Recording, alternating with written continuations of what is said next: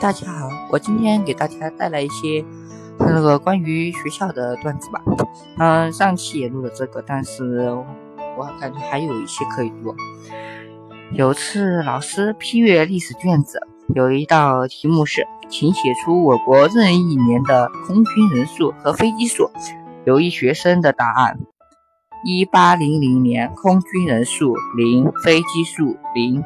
老师只好无奈的判对，因为世界上第一架飞机是1903年才诞生的。这个学生好有前途。有位家长被老师叫到学校，老师告诉他：你的儿子作弊被抓，因为他的答案邻桌一样。他很不高兴，为什么不是邻桌抄我儿子的？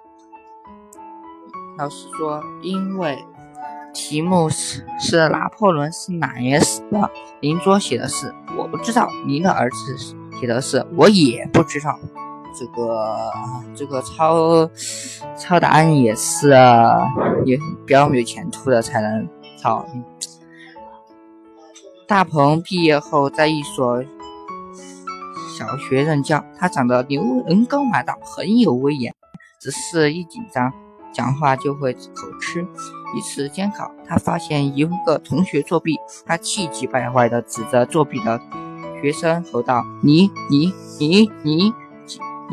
竟敢作弊，给我站起来！画壁5个学生站了起来。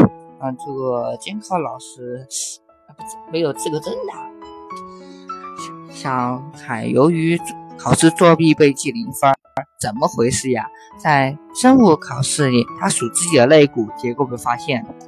哎呀，真是的，作弊耶！哎，居然还不会演示一下，很有前途。现在孩子都这样。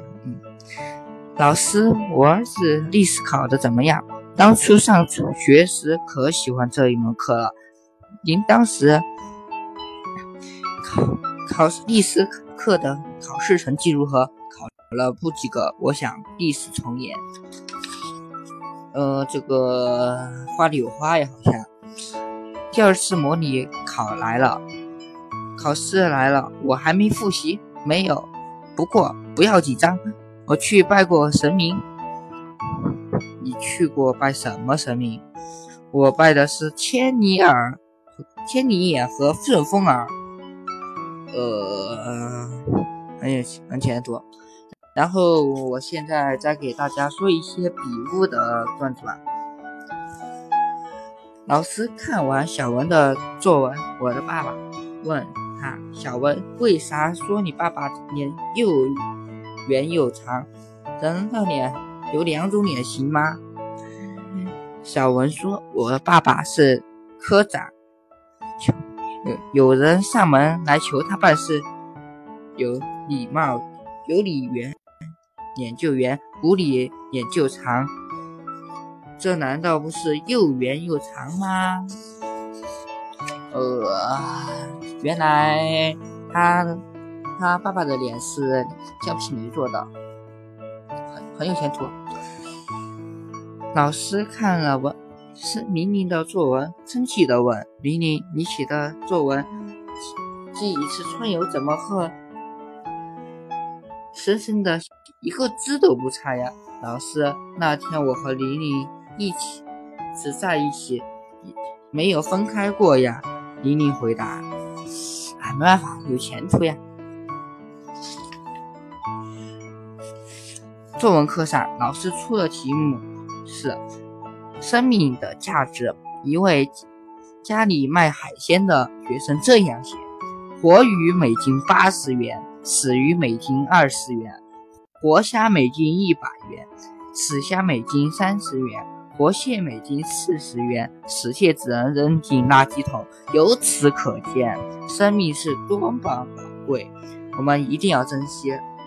我只要说你是要把自己卖了还是什么的，我就不说了。贾老师在批改语文、英语作业时，忽然大发雷霆：我从来没写过那么烂的作文。李老师见状问：写的是什么呀？贾老师说写的是这个王子和公主的故事，不错呀。他开头居然写问王子问公主 Can you speak Chinese？ 公主问 Yes， 接下来全是中文。哎，现在有前途啊！现在学生都不会英语，哎，真是的。老师给学生布置了一篇作文，题目是什么是懒惰。课后，当老师批阅杰克的作文时，发现第一页、第二页一个字都没有，在第三页上，老师才找到一句话：“这才是就是懒惰。”不想写作文，给老师只说为什么这样呢？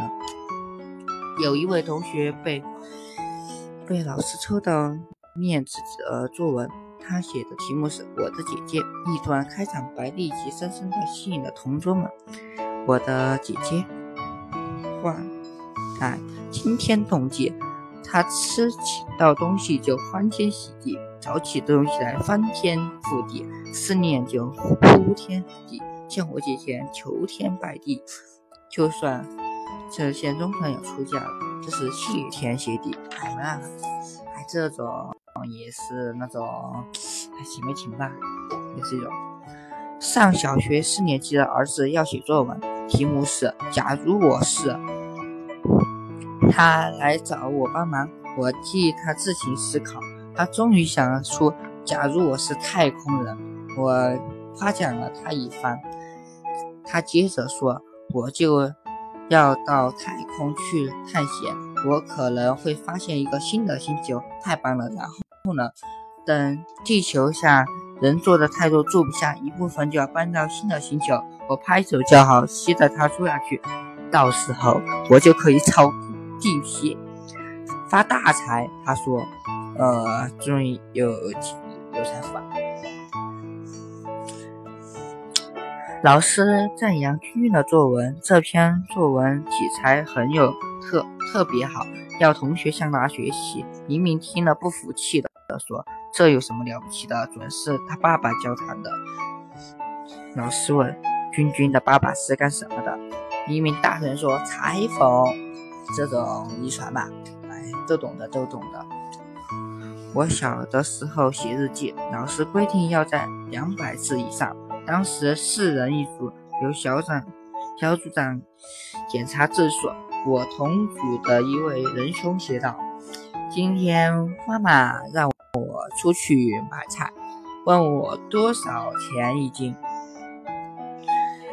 买菜的说5分，我说真是便宜啊，真便宜。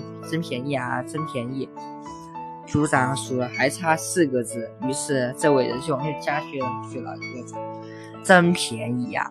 这种凑字数哎，应该有的学习。作文课上，老师要求同学们写一篇介绍自己家电的小文章，谁写的又快又好。同学们正在思考怎么写，频频举手的说写好了。老师惊奇的对频频说：“请你读一下你的文章。”频频大声吼：“你想怎么知道电视的使用方法吗？请认真阅读，仔细的看一遍说明书，这上面有清楚的使用方法。”哎呀，这种有说明书还要来说一下怎么用的，哎呀，真是现在老师怎么了？今天我看时间也快10分钟了，今天的段子就说到这吧，感谢大家的支持，感谢大家。